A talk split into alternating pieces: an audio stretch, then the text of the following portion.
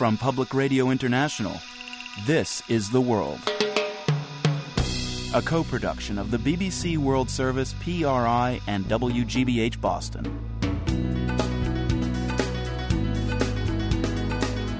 It's Monday, June 4th. I'm Marco Werman.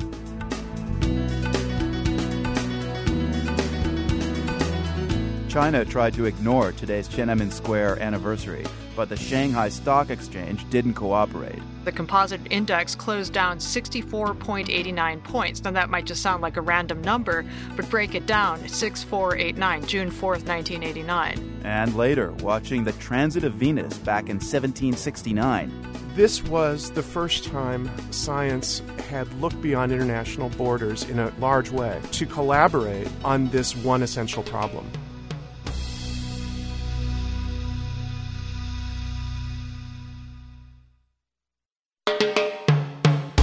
PRI's The World is made possible in part by the Medtronic Foundation, celebrating Project 6, the worldwide volunteer effort by Medtronic employees during the month of June.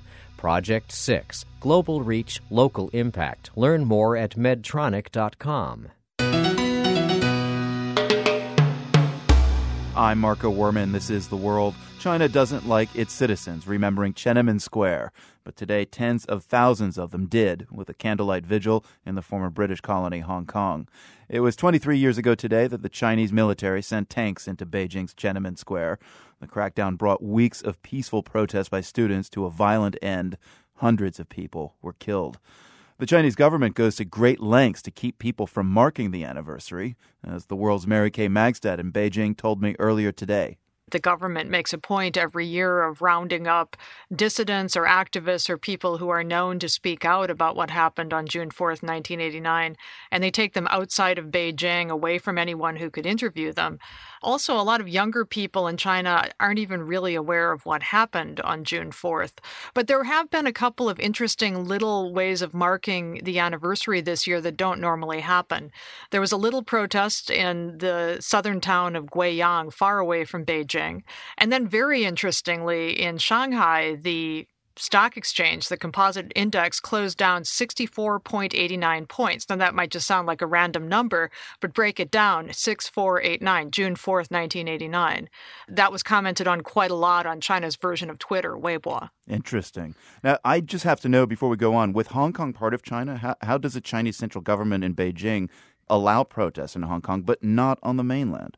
From the moment Hong Kong became part of China in 1997, the Chinese government promised that as part of the one country, two systems deal, Hong Kong could maintain its way of life, and that included having demonstrations. The government has sort of squeezed a little bit on some demonstrations and on freedom of the press, but I think it knows that if it were to ban this particular protest in Victoria Park, that Hong Kong residents would be up in arms. They would see this as, as a bridge too far. Well, as far as online China goes, it seems there's only one system. Uh, the government has been blocking some search terms on the web in the lead up to this anniversary. What kind of things are they blocking? All kinds of things. So they've been blocking, of course, obvious things like crackdown, tanks, gunfire, protester, but also words like candle, fire, anniversary, today, tomorrow, Victoria Park, silent tribute, black clothes, because some Chinese people online were calling for people to just stroll in the streets wearing black clothes as a sign of remembrance for the dead. That's a long Tiananmen. list. And I've only barely scratched it. I mean, it's you know several dozens of terms, um, possibly hundreds. The United States, Mary Kay, has called for all of those still jailed over the uh, Tiananmen demonstrations to be freed. Uh, do you know how many demonstrators are still in prison? So, the Dui Hua Foundation, which was founded to try to keep track of Tiananmen political protesters and prisoners, says that there are somewhere between 7 and 12 still in prison. One of them uh, was charged with arson, one with counter revolutionary crimes unspecified. When the Chinese prison authorities have been asked about the fate of these people, they claim they don't know anything about them. But Dui Hua does have records that these people are still in prison it's calling on the Chinese government to it's high time to release these people. They've already served 23 years. The Chinese government responds to all such requests by saying this is an internal matter and we will resolve it in our own way and in our own time.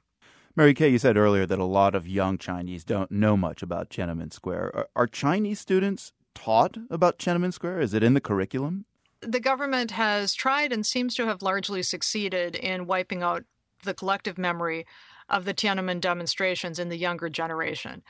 After the Tiananmen crackdown, the Chinese government started a program of patriotic education in schools to try to encourage the younger generation to think about the common enterprise of China regaining its rightful place in the world as the top nation. And of course, it did not talk about the Tiananmen crackdown, except to say that there was this disturbance by counter revolutionaries and some members of the People's Liberation Army were killed. And when I've talked to young people over the last few years, I've actually been shocked at the lack of knowledge about what happened in 1989 and also mm. the lack of interest. The world's Mary Kay Magistad speaking with us from Beijing. Thank you as always, Mary Kay. Thank you, Marco. Many Chinese artists have tried to keep memories of Tiananmen Square alive. Here's an excerpt from a Chinese poem written four years ago to remember the 1989 crackdown. Nineteen years ago, June's cruel tragedy, wind so cold, Rain flooded piles of broken stone, poured into the hearts of the mothers. Cruel June, without shoots, it withers, without flowers, it fades. Before everything not yet arrived, everything was wholly destroyed. That's the opening of Child Mother Spring. It was written by Liu Xiaobo. He was a leading figure during the Tiananmen protests. You've likely heard the name Liu Xiaobo before. He was awarded the Nobel Peace Prize in 2010, but the Chinese government prevented him from attending the awards ceremony in Oslo. Liu is in prison accused of inciting subversion of state power. The man who just read the poem is author Jeffrey Yang. He translated Liu's poems. Jeffrey, the book is called June 4th Elegies. It's a series of poems that Liu wrote over 20 years after the Tiananmen uprising. How much of that time has Liu spent in prison? Have the authorities allowed him to even write in prison? Yeah, this book collects 20 years of these elegies he's been writing every year around the spring in commemoration of June 4th. And um, he's been in and out of prison over that time. And then, of course, he's been sentenced to that uh, 11 year prison sentence, and he's been under arrest since 2009. And presumably, the poems in June 4th elegies have been written when he wasn't in prison. I, I doubt the authorities allow him to write in prison. Well, actually, they did in the re education camp. Everything, of course, gets vetted, but I think that's one of the reasons why, for instance, in the 90s, when he was in that re education for labor camp, his wife Liu Xia visited him multiple times and they exchanged poems. Tell us more about Liu Xiaobo and his background pre Tiananmen Square. Yeah, Liu Xiaobo, he became prominent in the 80s, uh, mostly as a cultural critic, like a literary critic. Uh, he was a young teacher there and um, kind of seen as an iconoclast. He never minced words with what he thought about certain issues and writing.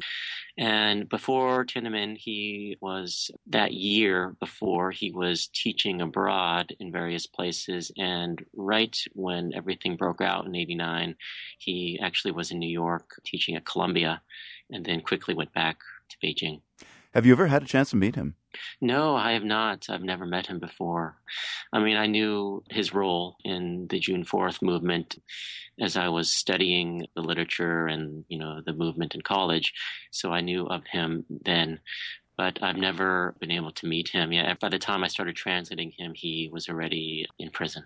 So when you first read his work, Jeffrey, what specifically touched you that made you want to translate it? The first poems I read of his were these poems that he wrote to his wife, Liu Xia, in prison, some of which are included in the back of this book, five of those poems. And they were just really moving and emotional poems. It was later on that I was given a copy of June 4th Elegies, the Chinese edition. But I mean, again, the emotional impact was immediate, and just the whole structure of the book was really unusual, written over the span of 20 years, and just kind of returning to the same moments. And describe the work itself Yeah. I mean, it's very gritty. It's also lyrical in a way, but I think kind of conversational also. It moves between a really bleak darkness to a very hopeful vein. I think the imagery is tragic, but it's also filled with this emotional core for those survivors of Tiananmen, but also for those who are seeking reparations, who lost loved ones then. I mean, it's trying to remember and say we can't forget this moment in history that's been erased from the national consciousness there. Jeffrey Yang, could you give us a, another stanza, please, of Child Mother Spring by Liu Xiaobo? Sure. Young departed souls, do not say defeat. Do not say 19 years of light's been wasted in the eulogies of the mothers. The children who collapsed in that moment have passed into everlastingness. Blood once warm, to this day still boiling. The candle flames cannot be cut off from the night. Age transcendent, death transcendent, offer unfinished love for the white hair of the mothers Young departed souls believe in the mothers, for maternal love is fire, which even if extinguished, can use its ashes to keep the promise. I just wanted to mention about that section of the poem is yeah. that this this image of the mothers that comes through a lot. I mean, that's a very specific, you know, intentional, of course. But Liu Xiaobo, this whole book is dedicated to the Tiananmen Mothers, which is this organization that was formed right after June 4th. Mm-hmm. And they've been seeking everyone who lost loved ones during Tiananmen. They've also been trying to seek reparations from the government, public apology. So that's very much why this image of the mothers comes through a lot in some of these poems. Jeffrey Yang, you're an American of Chinese descent. What do you remember of the Tiananmen Square protest? Was it a big deal in your household? Um, no, not at all. I mean, I was in high school in Southern California, a freshman, and I didn't know anything about Tiananmen. And whether or not my parents were aware, I'm sure they were, it was never discussed at the time. Both of my parents were immigrants from the mainland to Taiwan. But for me, I mean, I have family and friends in China. And as it being my heritage, there is that connection and that feeling, you know, it's an honor to be able to translate something like this. Author Jeffrey Yang is the translator of Liu Xiaobo's June 4th Elegies, poems that came out of the Tiananmen Square crackdown. Jeffrey, thank you very much indeed. No, thank you. Thanks for having me. You can hear Jeffrey Yang reading a Liu Xiaobo poem about a young man killed in Tiananmen Square. That's at theworld.org. Astronomers around the world are eagerly anticipating the transit of Venus tomorrow. Later on the program, we'll hear what all the fuss is about, but first we have a special transit of Venus geo quiz for you.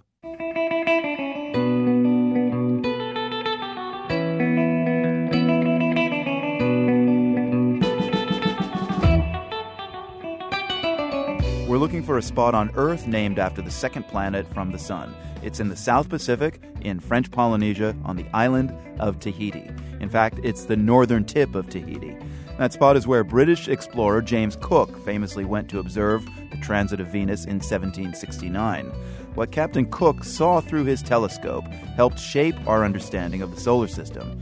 So, can you name this peninsula of black sand at the northern tip of Tahiti? The answer is coming up in a few minutes. Thank you.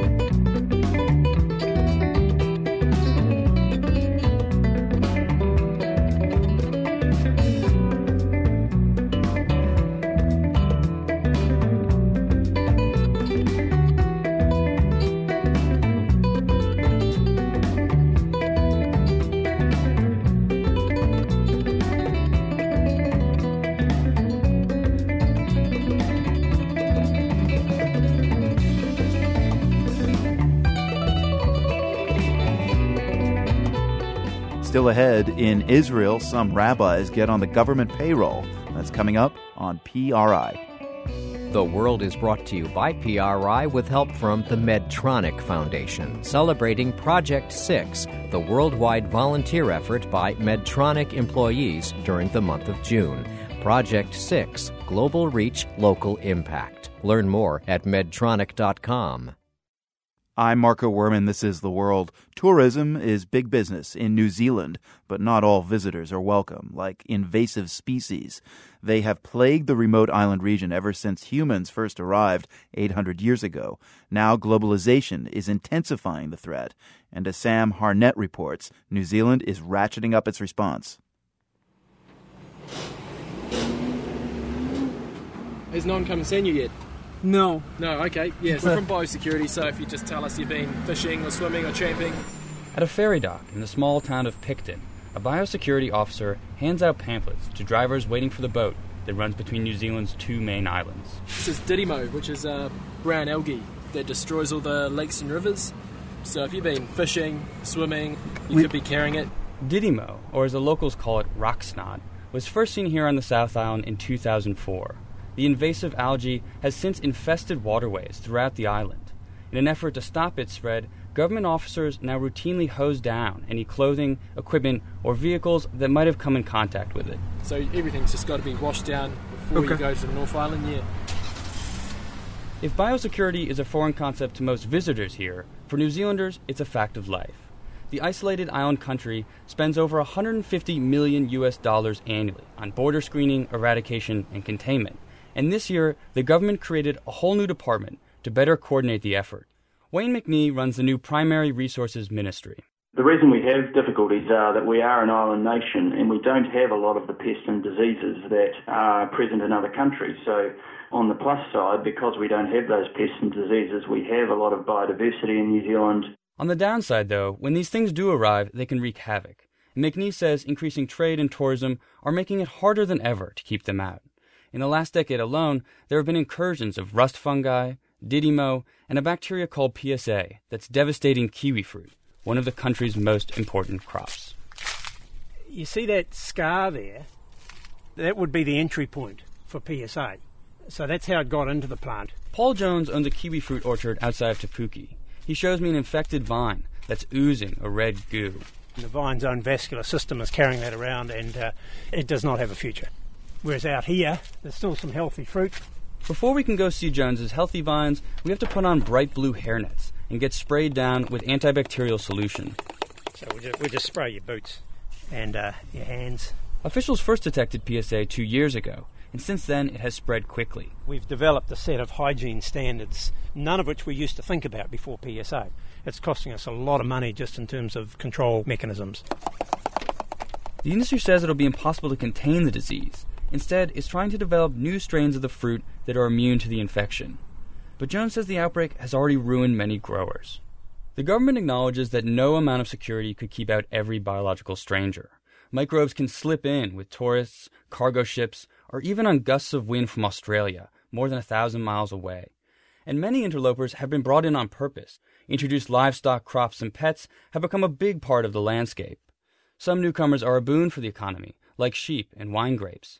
Others have become a national nuisance. Cats, rats, that's Norway rats and ship rats. Herb Christophers of the Department of Conservation says the list of imported mammals is a long one. Stoats, ferrets, weasels, which were introduced to control rabbits, which were introduced, seven species of deer, uh, pigs, goats. Christopher says the naturalization of these pests served as a cautionary tale for a country with some of the most unusual wildlife on Earth. Before humans arrived in the 13th century, the only native land mammals here were bats. When New Zealand broke away from the other continents about 85 million years ago, modern mammals hadn't yet evolved. So thousands of unique animals evolved here instead, especially birds. We have a bird which is nearly extinct called a kokako, which fills the same role as, say, a squirrel. We have other birds which, why bother flying when your food's on the ground? So their wings became vestigial, such as the kiwi, so it's our national icon. But unique wildlife like the kokako and kiwi proved easy prey for imported creatures like rats, stoats, and possums. They've pushed dozens of native species into extinction and are now too pervasive to eradicate. The only hope is to contain them, which is a big part of the country's biosecurity efforts. Clear that a wee bit. So these are DOC 200 traps, so they're designed to kill rats and stoats. Ranger Duncan Kay tests out a spring loaded trap near the South Island's Tai Poutini National Park. Got a quite a bit of force, so if the stoat puts his paw on that, he's pretty much a goner. So we'll just pull this up. Be a wee bit of a thud. Cool. So that looks like it's working well, so. Traps like these are found all over New Zealand. So is a controversial pesticide that's banned in many other countries because it's so deadly to mammals. The exact reason why New Zealand has become the world's number one user. It's an extreme measure, perhaps, but the government believes it's an important part of a broad national effort to fight back against invasive species. Herb Christophers of the Department of Conservation says it's not just about protecting New Zealand's agriculture or even its huge tourist industry. It's about protecting the country's national identity, for which there are no replacement strains. To retain what is individual about New Zealand, we want to retain that biodiversity. We don't need any more introductions. Thank you very much. For the world, I'm Sam Harnett, Picton, New Zealand. It's a sad day for internet users of a certain age. Edouard Khil, the king of Soviet pop and YouTube sensation Mr. Trololo, he passed away in St. Petersburg, Russia, today. He was 77. The world's Chris Wolf has this appreciation. Edouard Khil was enormously popular in the old USSR, but it wasn't until 2010 that the singer received the international stardom he, um, deserved. It was then that this 1976 video was posted on YouTube.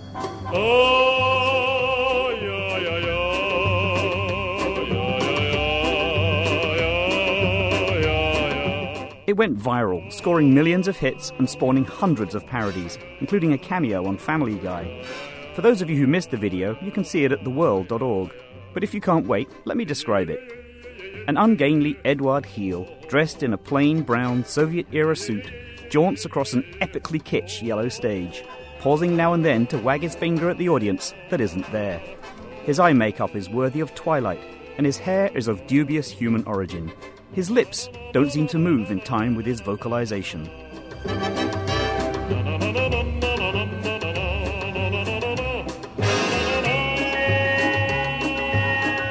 At first glance, musically and visually, it's appalling. So bad you can't believe it's real. And yet, after a minute or so, Khil suddenly starts to charm you. He's having a blast, trollolowing away, and pretty soon you're trollolowing along with him. Within a few weeks of the original video coming out, we citizens of YouTube were introduced to the real Edward Khil. Enterprising reporters tracked him down in St. Petersburg. You watch nervously, expecting embarrassment or anger. Instead,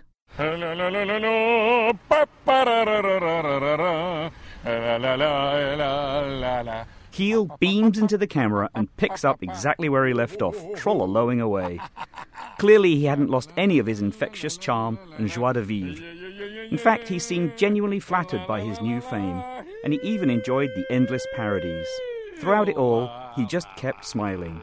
And so I, and who knows how many others, will down a shot of Stoli tonight for Edward Khil, for bringing us joy and reminding us how irresistible a smile and a positive attitude can be.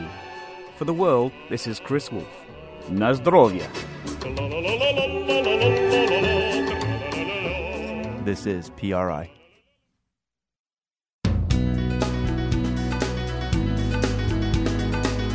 I'm Marco Werman. Ahead, Anoushka Shankar brings Indian and Spanish music together with her sitar. She says Spanish flamenco and Indian ragas has something in common. In Indian dance, people wear bells on the feet to accentuate the foot patterns, and it's absolutely in tandem with the percussionist. And in flamenco, the same is true. PRI's The World is made possible in part by the Medtronic Foundation, celebrating Project 6, the worldwide volunteer effort by Medtronic employees during the month of June. Project 6, Global Reach, Local Impact. Learn more at medtronic.com. I'm Marco Werman, and this is The World, a co production of the BBC World Service, PRI, and WGBH Boston. It's not going to happen again for another century or so. I'm talking about the transit of Venus. The transit happens when Venus passes between the Earth and the Sun. In a few minutes, we'll hear more about what that'll look like during tomorrow's transit of Venus. But I want to go back first to a previous transit, the one we mentioned today in our GeoQuiz.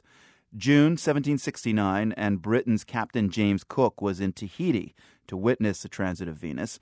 Back then, it was more than a curiosity. Scientists were trying to answer a key question How far away is the sun? Mark Anderson has written about that quest in a new book called The Day the World Discovered the Sun. Anderson says that in 1769, skywatchers scattered to different locations around the globe, and in each place they measured the time it took for Venus to cross the sun's face they measured it in the Arctic and they measured it in the tropics. When you compare those durations, then you can do some clever triangulation to find the distances. Not just the distance to the sun, but the distance from every planet. Um, because uh, once you've solved that first problem, you know now the size scale of the solar system. And that's what your book takes on the day the world discovered the sun, this kind of uh, race in 1769. Uh, more than 100 people all over the world carefully tracking Venus as it, moved across the face of the sun. Um, you focus on three characters, very compelling characters. Tell us a bit about these men and their respective expeditions. Well, Captain Cook is the most famous. He was pulled out of obscurity, really, um, a lieutenant who was sent out to Tahiti this newly quote unquote discovered island.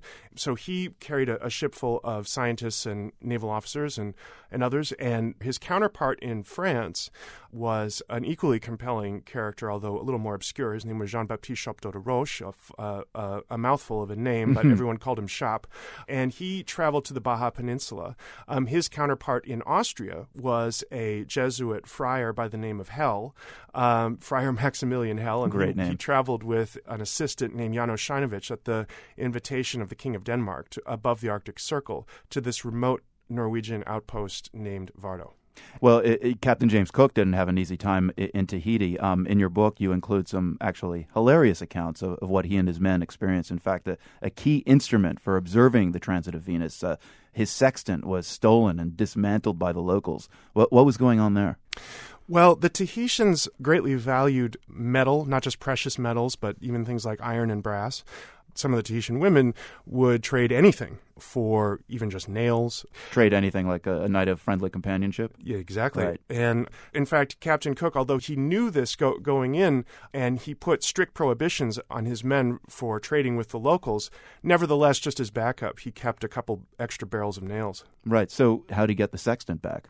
Well, this involved some careful uh, diplomacy with the locals. Some of his uh, science team went on shore and they had kind of this back and forth with uh, with the the local chief.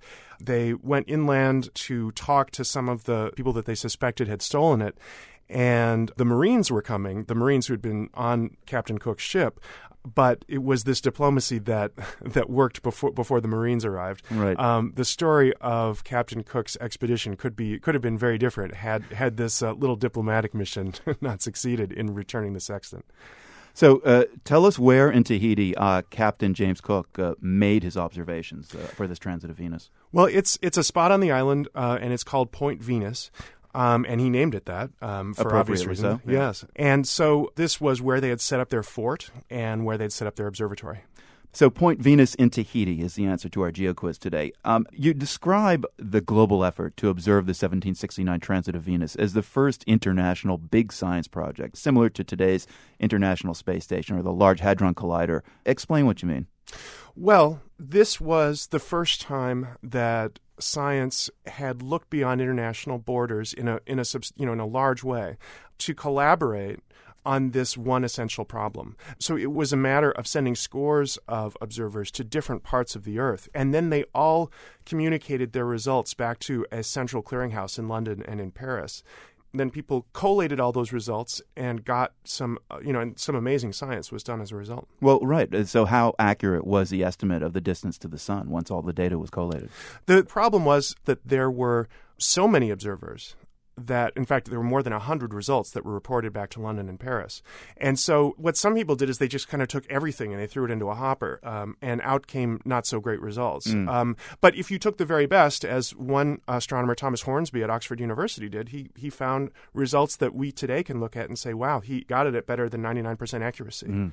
mark anderson is author of the new book the day the world discovered the sun. Mark thanks so much. Thank you you can see Mark Anderson reading from his book, The Day the World Discovered the Sun, at theworld.org. Well, let's go to Point Venus in Tahiti now. That's where the senior contributing editor of Sky and Telescope magazine will be watching tomorrow's astronomical event. Kelly Beatty joins us from Tahiti. How close are you, Kelly, to where Captain Cook made his observations? Marco, I have the black sand of Point Venus between my toes. I'm a few feet away from a replica of the fort that Captain Cook directed to make his observations, and it's really a beautiful morning here. So, the transit can typically be seen from a pretty wide patch of geography. What are the probabilities that the same ideal viewing spot would be this location in Tahiti? Well, you know, these things happen in pairs, eight years apart, and then not again for a century. And because they last so long, about six and a half hours for the little dot of Venus to cross the sun, the Earth is turning and a whole section of the Earth, most of it, in fact, turns into view of the sun and, and can see this event as it happens. Someone may not see the beginning or the end or the entire thing, but they'll see at least a part of it. And will people in the United States be able to see the transit of Venus tomorrow? Absolutely. On the East Coast, the event begins at about 6 o'clock in the afternoon and runs until sunset. On the West Coast, because of the time zone difference, it will begin at 3 o'clock and run until sunset. So they'll actually get to see more of it. How can you watch it safely? We don't want anybody looking directly at the sun. There are all kinds of safe ways to do it. One is to create a pinhole camera. Another is to use special viewing glasses, not sunglasses. These are special glasses made for looking at the sun. And a third way is just to let the sun stream through one side of, say, a pair of binoculars onto a white card, projecting an image of the sun. Uh, if you've got really acute eyesight, you might be able to pick up Venus, but most people will do much better trying to project an image either onto a white card or a wall or something like that. And you say you've got to have pretty good eyesight. I mean, just what does Venus appear like when this happens? It is literally like a black BB against the sun, about 3% of the sun's diameter. This kind of gives you a sense of the scale of the solar system. Venus is a planet almost the same size as Earth, and yet it's completely dwarfed by the disk of the sun. And so it will be a very small dot seen against the brilliant disk of the sun. What is the fascination for modern day astronomers with the transit of Venus? Is there still a lot to be learned about the solar system during the transit? Well, as you heard in the interview, you know, the reason for all the excitement about this back in the 1700s was trying to determine the scale of the solar system. These days, the scientific inquiry is a little more pointed. Venus, by going in front of the sun, mimics what is happening in distant solar systems which have other planets around them. And so, literally, by studying this event intensely, astronomers will have a leg up in trying to understand other worlds in other solar systems very, very far away. Now, Tahiti, it's not the same place it was in Captain Cook's time. Can you imagine what it was like back then in 1769? Captain Cook was the third European ship to visit Tahiti. It had only recently been discovered by the Europeans, and the inhabitants here were very friendly toward the uh, Cook and his crew.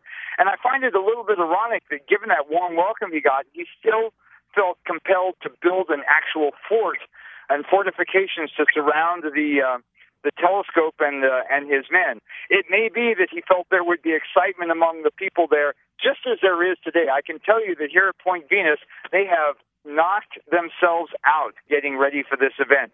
There will be events all day tomorrow, including obviously viewing of the transit, but there will be dancing and uh, speeches, certainly a great carnival atmosphere. The next opportunity will be 2117 to see a transit of Venus. You and I, Kelly, won't be around. That's life, literally. But do you know the best viewing location for 2117?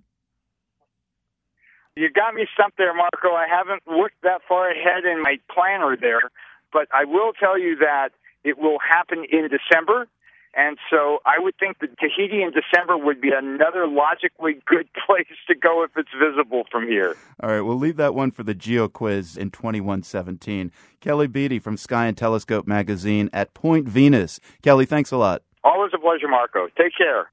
We have pictures of the 2004 transit of Venus, Captain Cook's drawings of the 1769 transit, and a video extra with science journalist Mark Anderson reading from his book, The Day the World Discovered the Sun. It's all at theworld.org. And by the way, if you were wondering how far the Earth is from the Sun, the answer to that is just about 93 million miles. In Israel, there is no separation between synagogue and state. The Israeli government pays the salaries of Orthodox rabbis to the tune of hundreds of millions of dollars a year. In contrast, Israel's reform and conservative movements get little, if any, state support or official recognition. But that's starting to change. For the first time, Israel says it will put some non Orthodox rabbis on the state payroll. That's welcome news for members of Israel's liberal Jewish community, as the world's Matthew Bell reports from Jerusalem. At a kibbutz in central Israel, founded back in the mid 1940s, not long before the State of Israel itself, Miri Gold and her family keep a kosher kitchen. They follow the same rules as Jewish families all over Israel from all different religious backgrounds. This is the milk silverware, you see? Looks like this. And uh, this is the meat silverware, two separate drawers. But it's religion that also sets Gold apart from most other Israeli Jews. She comes from the Reform movement of Judaism. The 62 year old grew up in Detroit and moved to this Israeli community of like minded non Orthodox Jews in the late 1970s. She says there was something missing in their religious lives. Children born in the kibbutz were reaching the age of bar and bat mitzvah and uh, we didn't have anybody on the kibbutz to teach them or to carry out the ceremony. And when I saw that the boys were going to the ultra Orthodox kibbutz down the road from here and the girls were driving into Jerusalem, I said, This is crazy. That's not why we came here. Gold started studying to become a rabbi, and in 1999 she became only the third woman to be ordained in Israel. Today we have about 40. And maybe to put it in perspective, in the States, half of the rabbis approximately now are women. So we're talking I don't know, four or five hundred women. It's one example of the differences between Judaism in the United States and in Israel. Most American Jews are non Orthodox. They belong to the Reform or conservative traditions where women can become rabbis. But that does not happen in the Orthodox tradition in Israel, which is by far the most dominant stream of Judaism. State support for Orthodox rabbis here reflects that reality. But thanks to a legal case that Miri Gold took up in 2005, Reform and Conservative Judaism just won some unprecedented recognition. Israel's Attorney General announced that the government would start paying the salaries of a small number of non Orthodox rabbis, including Rabbi Gold. She says this is a victory for religious freedom in the Jewish state. There's a given that we are a democratic country and that we're a Jewish country. And to me, in a democracy, there's room for different ways of Jewish expression. It seemed that it was time to ask that a rabbi for a liberal Jewish community would be a liberal rabbi. But the ruling only goes so far. For starters, the government will pay salaries only to a limited number of non Orthodox rabbis living in rural areas, not in big cities. The money will come through Israel's Ministry of Culture and Sport and that means reform and conservative rabbis on the state payroll will not be granted any significant new religious authority, as it always has in Israel. The Orthodox rabbinate will keep its control over matters of Jewish law, so a non Orthodox rabbi still can't legally perform a marriage. Still, there's been no small amount of pushback from the Orthodox Jewish leadership. The Minister for Religious Services criticized Reform Judaism as a gateway to Jewish assimilation, and he threatened to resign if this court ruling goes into effect. Whether it's fair or not, the pushback should not be surprising, says Hebrew University history professor Eli Lederhendler. The Orthodox leadership has a vested interest in Israel, he says. That's because the Israeli government went to the country's leading religious communities a long time ago and put them in charge of questions about state support for religious activities. So then you you come to those religious communities, and in this case, we're talking about the Orthodox rabbinical establishment. And you say to them, Well, these are also rabbis. And they say, Come on, they're not. They are not our rabbis, and therefore do not force them on us. We've got our own personnel, we've got our own patronage to, to hand out. Thank you very much. We don't want anybody else uh, to be part of this situation. Lederhendler says non Orthodox Jewish leaders in Israel appear to have made a decision to try and break into the established Israeli system by winning legitimacy through state support. Some Israelis will see this as a slippery slope away from the Orthodox traditions. In a sense, Reform Rabbi Miri Gold hopes they're right. And with any luck, funding non Orthodox rabbis will mark the beginning of a new era for the Jewish state, where it embraces all Jews more equally. For the world, I'm Matthew Bell in Jerusalem. This is PRI. The World is brought to you by PRI with support from PBS Learning Media providing accessible, on demand educational content to teachers nationwide. Thousands of resources at your fingertips from PBS Learning Media. More information online at pbslearningmedia.org. I'm Marco Werman. This is The World. Let's now meet sitar player Anoushka Shankar. Her new album is a fusion of Indian classical styles with Spanish flamenco. It's called Traveler. The title is a nod to the Roma people who traveled from India to Europe centuries ago and brought some of the roots of flamenco music with them. But the title Traveler obviously fits Anoushka Shankar herself. As a child, she went on tour with her father, Ravi Shankar. And like her father, she's forged musical connections across borders while keeping a foot in traditional Indian classical music. The world's Arun Rath recently caught up with Anoushka Shankar in New York.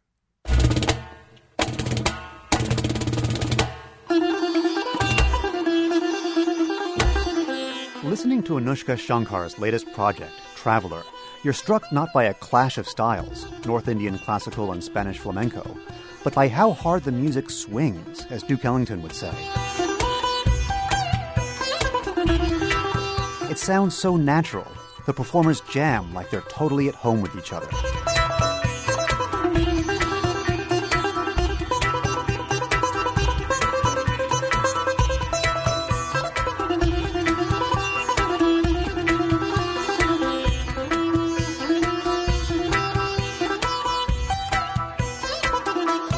It took a lot of hard work to get there. When I asked Anoushka about the technical problems involved in fusing the styles, she practically lit up.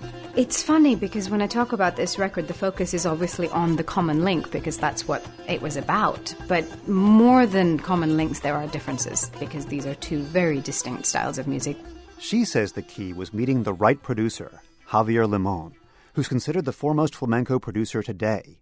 He's also a musician and composer in his own right. He just would sit with me in the first few mm. sessions of, of recording. We actually barely wrote music. We just sat and listened to loads of music. And he played me loads of flamenco forms and showed me the differences between them. And I did the same with the Indian music. And I was showing him what ragas are and showing him the different styles and how to use a sitar.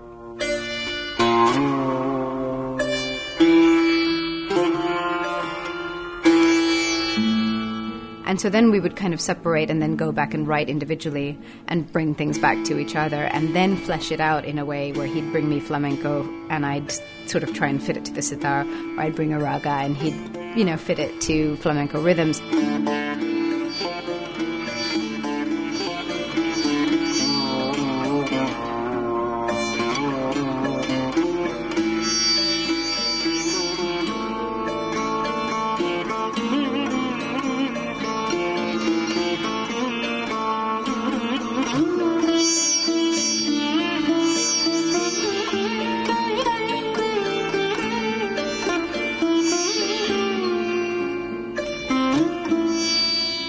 Fitting ragas to flamenco rhythms turned out to be the easier job.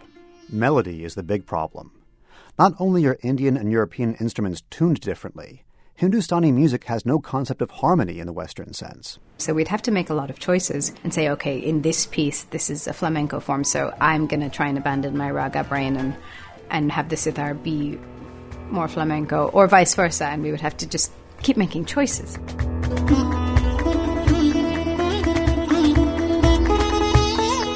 On one song, Bulería con Ricardo, Anoushka manages to jam with an instrument built for Western harmony, the piano. But flamenco pianist Pedro Ricardo Mino makes it sound almost effortless.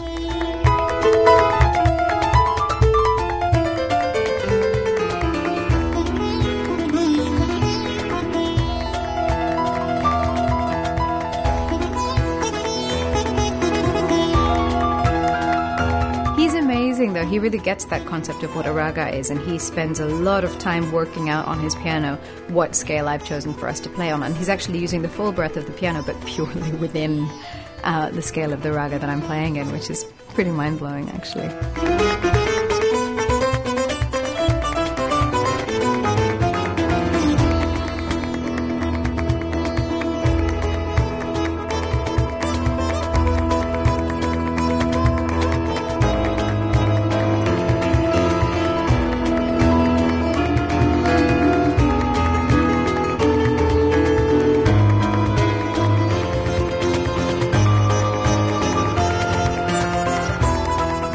Technical issues were worked out, the musicians could start exploring common ground. One connection between Indian and flamenco music literally jumped out. If you look at dancing more than anything, the footwork and the spinning and the style of dance in flamenco and the Indian classical forms and Rajasthani folk forms, there's so much that's similar that you don't really see in other places uh, that don't make sense. And so I felt like I, I could buy into the fact that there was a connection, and I was really curious to find out more about it. And the, the, rhythmic quality of the dance. I know in Indian dance and mm. in flamenco dance, you, you hear the feet. Yes, absolutely. The footwork is so important. You, you got it. Um, in, in, in Indian dance, people wear bells on the feet to accentuate the foot patterns, and it's absolutely in tandem with the percussionist. The footwork is as important, and um, and in flamenco, the same is true. It's quite amazing. On Traveler, Shankar brought dancers into the studio and made sure to record their feet when they traded rhythms with Indian drums.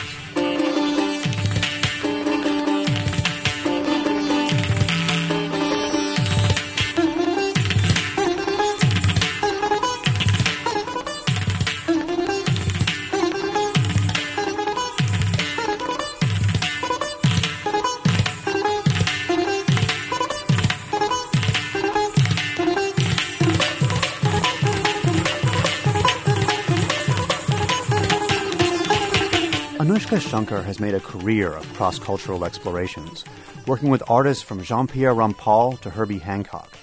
But she believes Traveler is her most successful fusion yet because of the time she's taken to so deeply immerse herself in the flamenco tradition. After a year developing the music in the studio, Shankar says it's taken on a new life as she's taken her musicians on the road. It feels like at the end it doesn't sound as difficult as it was because I've just worked with such amazing musicians. Because they are each so strong in their own tradition, but their minds are so open that they're able to then meet each other halfway or learn and cross over. And they all love that and they have that passion for it. So I, I can't believe I get to, you know, I get to sort of teach people my music and have them bring so much magic to it. It's, it's amazing.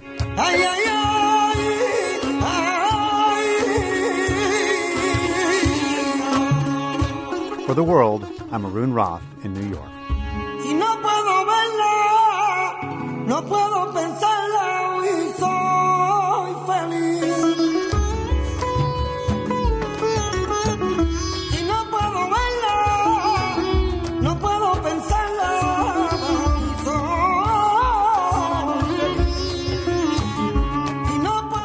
see videos of some live performances by Anoushka Shankar as well as more of Arun's interview with her all of that's at theworld.org. Our Boston team includes Stephen Snyder and Mary Lou Ward. In London are Rob Hugh Jones, Rahul Joglekar, and Ian Rosser. The world's engineers are Louis Cronin, Robin Moore, Tina Toby, and Mike Wilkins. Our online team is led by Stephen Davey with Manya Gupta and Michael Rass. From the Nan and Bill Harris studios at WGBH in Boston, I'm Marco Werman. We're back tomorrow.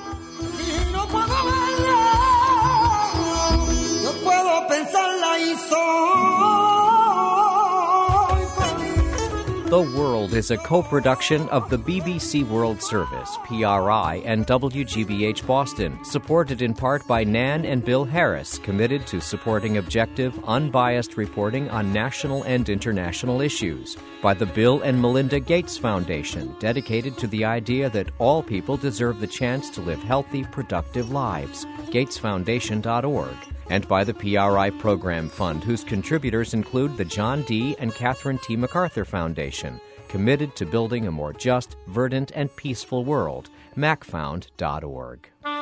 PRI, Public Radio International.